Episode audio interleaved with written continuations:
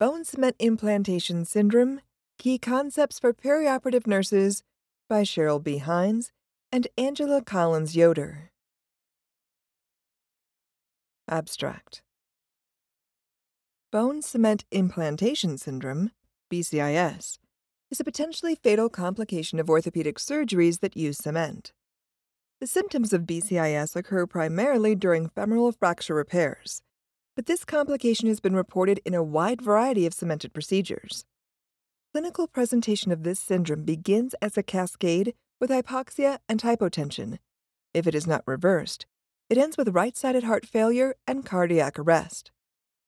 This syndrome usually occurs at cementation, prosthesis insertion, joint reduction, or tourniquet deflation, and should be treated with aggressive resuscitation and supportive care. This article provides a comprehensive explanation of bone cement, the identification and management of BCIS, and the roles of the perioperative team in the event of cardiopulmonary collapse. It includes a case study that can be used as an educational tool for simulation, mock drills, or staff meetings. It may also be used as a framework for creating policies. Ten years ago, surgeons performed most knee and hip arthroplasties using a sick patient model that assumed patients would require substantial interventions after surgery during a protracted hospitalization. This perception has changed, and currently surgeons perform arthroplasties as well patient procedures. However, as the number of aging patients with associated comorbidities who undergo these procedures increases, the outcomes include more complications and increases in length of stay. Approximately 11 million people living in the United States will have undergone hip or knee arthroplasty by 2030. Perioperative nurses have an increased chance of encountering bone cement implantation syndrome, BCIS, because bone cement is used in a wide variety of procedures, including scheduled elective hip and knee arthroplasties, emergent arthroplasties, vertebral surgeries, and shoulder arthroplasties. This article provides background information about BCIS, including signs and symptoms, etiology, risk factors, and patient interventions. It also includes a discussion regarding the chemical components of bone cement and a case study that can be used for simulation, mock drills, or staff meetings. It also may be used as a framework for creating policies. Overview of BCIS Bone cement implantation syndrome is a rare, severe perioperative emergency most often experienced by patients receiving cemented arthroplasty for hip fracture. In their landmark 2009 study, Donaldson and others suggested that BCIS is characterized by hypoxia, hypotension, or both, and or unexpected loss of consciousness occurring around the time of cementation, prosthesis insertion, reduction of the joint, or occasionally limb tourniquet deflation in a patient undergoing cemented bone surgery. They also suggested a classification system for BCIS based on the severity of symptoms. See Table 1. Olsen and others reviewed the anesthesia records of 1,016 cemented hemiarthroplasty patients as part of a retrospective study in Sweden and noticed that the overall incidence of BCIS and cemented hemiarthroplasty for femoral neck fracture in this group of patients was approximately 28%. The incidence of BCIS by grade was 21% with grade 1, 5.1% with grade 2, and 1.7% with grade 3. Perioperative mortality, patients who died within 48 hours of surgery, was 2%. 95% of these patients had grade 2 or grade 3 BCIS. The investigators concluded that the more severe forms of BCIS have an associated 16 fold increase in 30 day postoperative mortality. Rutter and others studied the outcomes of 180,000 hemiarthroplasties performed after femoral neck fracture between 2006 and 2012 in England and Wales and found death or serious harm occurred once every 2,900 procedures. These researchers found that 89% of the occurrences correlated with an acute deterioration of the patient's status within three minutes of cementation.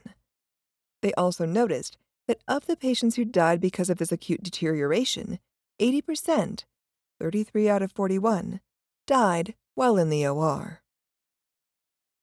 Bone cement basics. Perioperative nurses might question the use of bone cement in orthopedic cases, considering the published risks.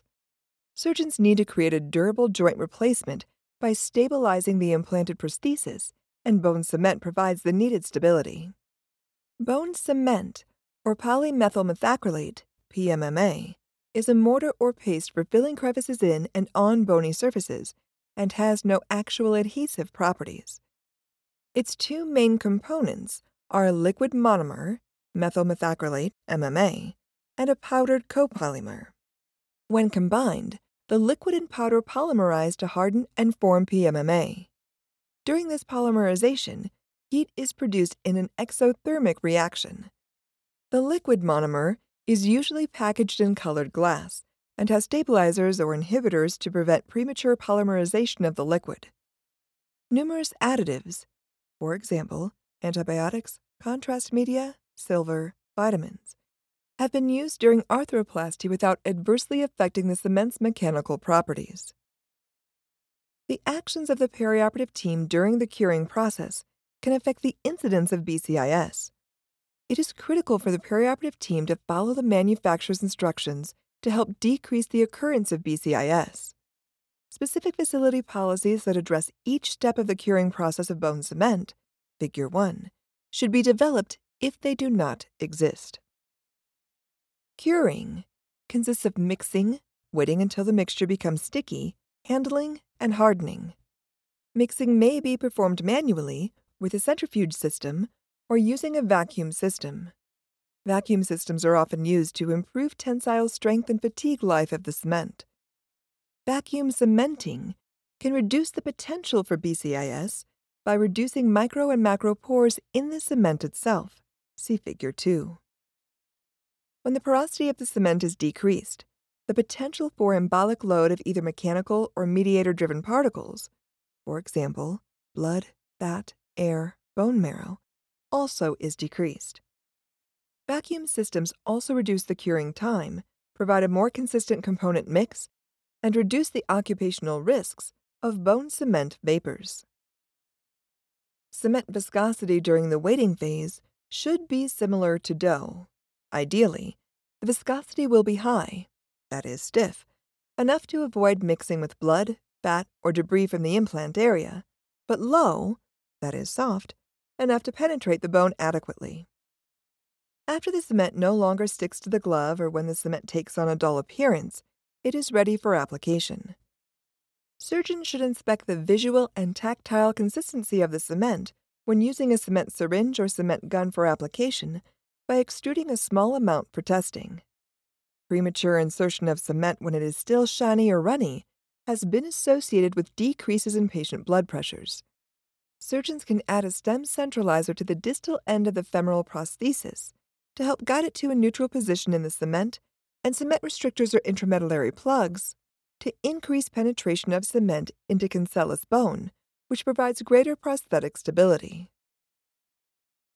Etiology of BCIS Bone cement implantation syndrome is an underreported, potentially fatal complication of cemented arthroplasties. One of the reasons it is not fully reported or understood is that the etiology has not yet fully been established. There are currently five proposed etiological theories, and most of these are based on information gathered from hip arthroplasties. The earliest theory was based on a monomer mediated model. Two different groups of researchers believe that circulating MMA monomers could cause vasodilation. Initially, Vasodilation was theorized to be the basis for cardiopulmonary effects seen in BCIS. However, subsequent animal studies reported that the plasma MMA concentrations seen in cemented hip arthroplasty were insufficient to explain the severity and speed of events seen in BCIS. The second theory is linked to embolic debris that is released during the high pressures of bone cement insertion. The embolic theory is based on autopsy and echocardiographic studies that support the movement of the cement into the vascular compartment. The mechanical pressure needed to place the cement in the surgical site is high and may exceed 300 millimeters of mercury. Pressure exerted during placement must be greater than the blood pressure so the cement will not be pushed out of the bone. At these higher pressures, the cement achieves greater bone penetration, improves the bone cement interface, and increases the durability of the prosthesis. The exothermic reaction that occurs as the cement hardens expands the space between the prosthesis and bone, trapping and then pushing air and debris into the circulation. If a cement gun is used, the intramedullary pressures almost double.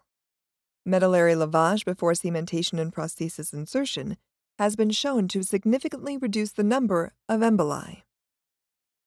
Through autopsy, researchers have confirmed the presence of microemboli in the right atrium, right ventricle, and pulmonary vascular system after cardiac arrest of patients who received bone cement. In a literature summary, Donaldson and others noted that several researchers have observed this phenomenon in animal studies and have analyzed the embolic debris and found cement, fat, air, bone, and platelets. These embolic substances act as a mechanical obstruction to pulmonary gas exchange and trigger the release of cytokines that induce vascular vasoconstriction and the development of pulmonary edema. Emboli may travel to the lungs, heart, or brain by way of pulmonary, coronary, and cerebral circulation. Noticeable embolic showers have been observed using transesophageal echocardiography. They are the most pronounced during the reaming of both femur and acetabulum, prosthesis insertion, and reduction of the joint. The third theory regarding the cause of BCIS focuses on the triggering of the immune system. The clinical presentation of BCIS mimics that of anaphylaxis, which may account for the underreporting of occurrences. In anaphylaxis, histamine is a key trigger of cardiovascular signs and symptoms. Elevated serum histamine concentrations have been documented in hypotensive patients undergoing cemented hip arthroplasty. However, there are no studies confirming the cause of the histamine release nor have any studies investigating the effectiveness of pre-treating hip arthroplasty patients with histamine blocking agents provided a definitive best practice. The fourth theory regarding BCIS etiology focuses on the complement system, a complex system that is a chemical crosstalk, that is, one system affects another, relating to the coagulation, immune, kinin, and wound healing systems of the body. The complement proteins trigger multiple chemical reactions and are part of the innate immune system. In the case of BCIS, researchers theorize that anaphylatoxins C3A and C5A result in smooth muscle contraction, histamine release, and increased vascular permeability. Activation of these complement proteins may trigger pulmonary vasoconstriction, desaturation, and systemic hypotension. Increased C3A and C5A levels have been reported in patients receiving cemented hip arthroplasty, but not in patients undergoing non cemented hip arthroplasty, suggesting the complement system plays a contributing role in BCIS. The final theory of the etiology of BCIS is a multimodal model. This theory incorporates aspects for all of the proposed theories and suggests the monomers that cause vasodilation, foreign substances, and microembolisms released with pressure and immune system activation are contributors to the response. A combination of physiological responses combined with the presence of pre existing comorbidities, surgical technique, and type of surgery all seem to play a role in the patient response to bone cement. The result of BCIS is the same regardless of the cause. The pulmonary vasoconstriction or blockage causes the right ventricle to overfill rapidly. The pericardium cannot accommodate the rapid filling, so the septum between the right and left ventricle shifts. This shift reduces total functional size of the left ventricle, leading to a decrease in cardiac output. This result explains the overall patient presentation of increased right ventricular RV pressure, decreased cardiac output, decreased coronary perfusion pressure, and cardiac ischemia. Need for perioperative education. A thorough search of the Cumulative Index of Nursing and Allied Health literature, PubMed, and Cochrane Collection Plus databases failed to produce any perioperative nursing articles related to BCIS. Perioperative departments have a long history of providing continuing education involving high risk, low volume surgical emergencies, for example, malignant hyperthermia, surgical fires. Because BCIS is unfamiliar to many nurses in the United States, perioperative educational opportunities should be created for it, much like they are for other high risk, low volume events. Guidelines for practice should be developed by members of professional organizations based on the United Kingdom's National Patient Safety Agency 2009 guidelines for mitigating surgical risk during arthroplasty. Griffiths and others recommend placing emphasis on identifying patients who are at risk and clearly identifying surgical team roles during BCIS. Members of professional organizations and perioperative leaders should consider creating a BCIS risk assessment tool. Sidebar 1 is an example of a proposed simple assessment tool that is patterned after the AORN Fire Risk Assessment Tool. An effective teaching strategy that may be used if a facility has access to a simulation laboratory or has time and space for role play is to guide learners through a BCIS patient scenario. This allows the learner to participate in an emergency situation in a safe environment where there is no risk of patient harm. If a facility does not have access to a simulation laboratory or the opportunity for a full BCIS mock drill, the presentation of a case study by a perioperative team member is an effective option. Case studies are an active learning strategy that foster problem based learning and analytical skills. They are ideally suited for situations in which learners are asked to identify and focus on relevant patient data and then develop interventions based on those data. The learning opportunity, for example, simulation, role play, case study, provided for perioperative nurses and other staff members, should guide the learner through all phases of the patient scenario, including the triggering event, initial patient response, deterioration, improving patient response, and recovery. The perioperative nurse also should recognize that although the goal is for the patient to move toward recovery, some patients may progress and regress along the continuum. Case Study this case study has been created from a composite of cases published in the literature. All patients have been de identified for this example. The objective is to provide a comprehensive description of the identification and management of BCIS and the roles of the perioperative team in the event of cardiopulmonary collapse. Ms. G, a 75 year old female, is admitted with a right femoral neck fracture after a fall. She is scheduled for a long stem cemented right hip hemiarthroplasty to be performed the next morning. Ms. G's past medical history includes a cerebrovascular accident three years prior, without sequelae, hypertension, and osteoporosis.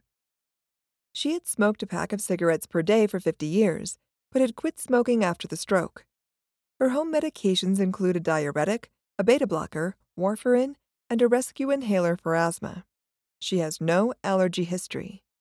Her surgical history includes a previous repair of a fractured radius, cholecystectomy, and three cardiac stents. Laboratory studies and electrocardiogram results are within normal limits. Her vital signs are as follows. Blood pressure 150 over 88, heart rate 68, respirations 18, and blood oxygen saturation by pulse oximetry, SpO2, 96%. She is assigned an American Society of Anesthesiologists, ASA, physical status classification, score, of 3, and the surgical plan is to administer a general anesthetic with a fascia iliaca block. The peri anesthesia nurse and anesthesia professional bring the patient to the pre anesthesia area, where they connect the monitors to the patient and record baseline vital signs the anesthesia professional begins an IV infusion of lactated ringer solution and a broad spectrum antibiotic therapy. The RN circulator comes to the area and verifies allergies with the patient and other members of the team and explains their role, verifies the preoperative checklist, discusses any special patient needs during this period, verifies the family's contact information for communications during the procedure, and confirms the surgeon's markings for laterality. The anesthesia provider evaluates the need for supplemental oxygen devices and prepares for end tidal carbon dioxide, ETCO2, monitoring. The peri-anesthesia nurse administers sedation as directed by the anesthesia professional. Typically, midazolam is used with dose adjustments for age, liver function, and cognitive impairments. The peri-anesthesia nurse participates in the timeout for anesthesia block placement and assists the anesthesia professional with the fascia iliaca block. After the block is placed, the RN circulator transports the patient to the OR and assists with maintaining safety during the transfer of the patient to the OR bed. The anesthesia professional then induces general anesthesia, intubates, and mechanically ventilates Ms. G, and maintains the anesthetic with a mix of oxygen, air, and sevoflurane. The surgical team uses appropriate positioning aids to finish patient positioning, and the pre surgical skin antisepsis is completed. The scrub team members drape the patient and the entire surgical team participates in the timeout. The anesthesia professional and the RN circulator monitor the patient for safety. An hour into the procedure, the surgeon is ready to begin the cement curing process and insert the prosthesis. The RN circulator initiates a pause to ensure the entire operative team is aware that the bone cement process is about to begin. The patient is hemodynamically stable, normothermic, and blood loss is estimated at 100 milliliters. By this time in the procedure, Ms. G has received a total of 1.5 liters of lactated Ringer solution. The surgeon inserts the prosthesis, and less than one minute later, the patient's blood pressure drops to 50 over 30. Her heart rate drops to 40, ETCO2 to 18, and the SpO2 to 80%. The cardiac monitor shows irregular QRS complexes. The anesthesia professional increases the patient's fraction of inspired oxygen to 100% and administers atropine, ephedrine, and a fluid bolus. The RN circulator calls for additional help. For example, another anesthesia professional or RN who excels in IV access, and assists the anesthesia professional in establishing a second IV line and an arterial line. The anesthesia professional administers a bolus of epinephrine through the second IV line. Five minutes after cementation, the patient experiences asystolic cardiac arrest and the perioperative team initiates cardiopulmonary resuscitation with advanced cardiac life support protocols. The team continues full resuscitation for 15 minutes, at which time Ms. G experiences a return to spontaneous circulation with a blood pressure of 80 over 30. The anesthesia professional begins a norepinephrine drip and titrates it to maintain a mean arterial blood pressure of 60 millimeters of mercury. The surgeon quickly completes the surgery, and the perioperative team transports Ms. G directly to the intensive care unit. The intensive care unit team continues supportive treatment, and the patient is tapered off the norepinephrine drip within eight hours of surgery. Ms. G is extubated the next morning, and her subsequent postoperative course is uneventful. In review, Ms. G exhibited several classic symptoms of BCIS, see sidebar 2, within one minute of cementation. She became hypotensive and hypotoxic, and her ETCO2 acutely dropped. Despite interventions, she progressed to dysrhythmias and then cardiac arrest. Treating BCIS. After BCIS has been identified, care of the patient is a multidisciplinary process. Although this case study identifies the anesthesia professional as the primary initiator of these actions, depending on the time of day and availability of help, the RN circulator should be prepared to assist in the establishment of an airway, obtain or prepare medications, and assist in all resuscitative measures. The anesthesia professional should secure an airway and increase the fraction of inspired oxygen to 100%. Cardiopulmonary resuscitation should follow advanced cardiac life support protocols. The anesthesia provider should discontinue any sedatives being administered via continuous infusion, for example, propofol drip, and inhaled nitrous oxide. The anesthesia professional may need invasive monitors and additional access lines for fluid, blood, and medication administration. Laboratory studies may be required to assess acid base and cardiopulmonary status. Corticosteroids, 5 hydroxytryptamine 3, 5 HT3, receptor antagonists, and histamine receptor blockator have all been used to blunt the mediator histamine driven components of BCIS. Although there are no published research studies about the treatment of BCIS, available case reports support having the anesthesia professional treat cardiovascular collapse as RV failure and titrate direct acting alpha 1 agonists, for example, epinephrine and norepinephrine, to achieve hemodynamic stability.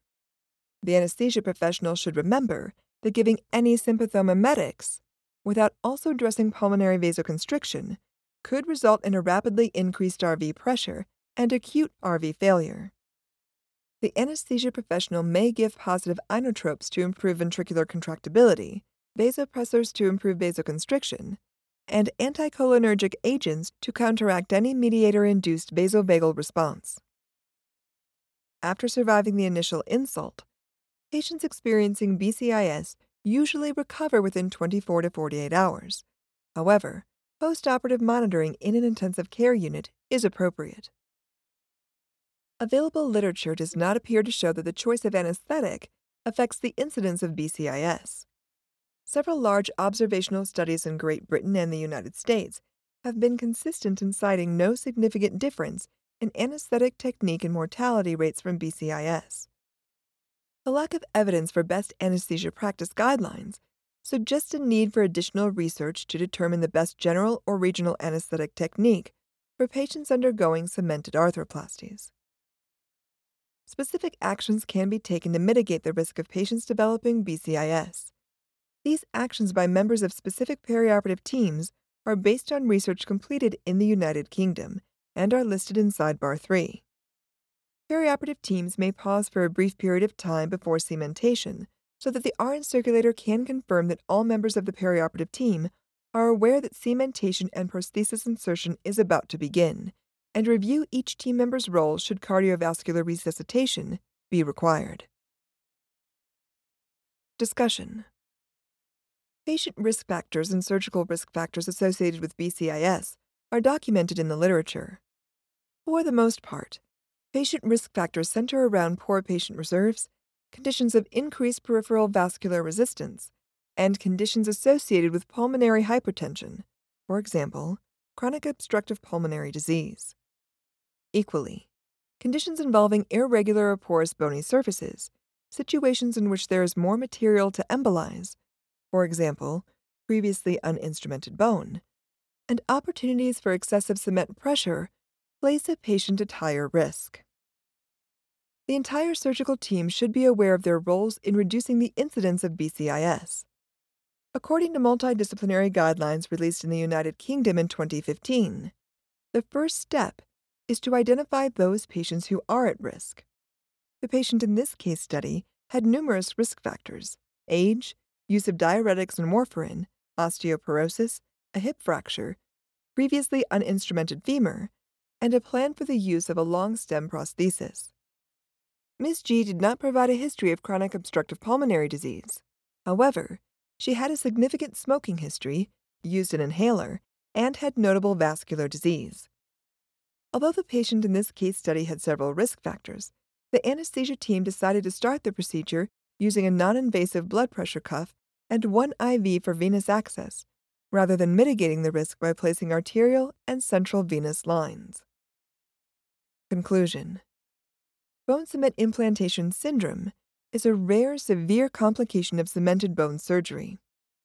With any emergent situation, the key to optimizing patient outcomes during BCIS is rapid recognition and aggressive intervention by the entire perioperative team.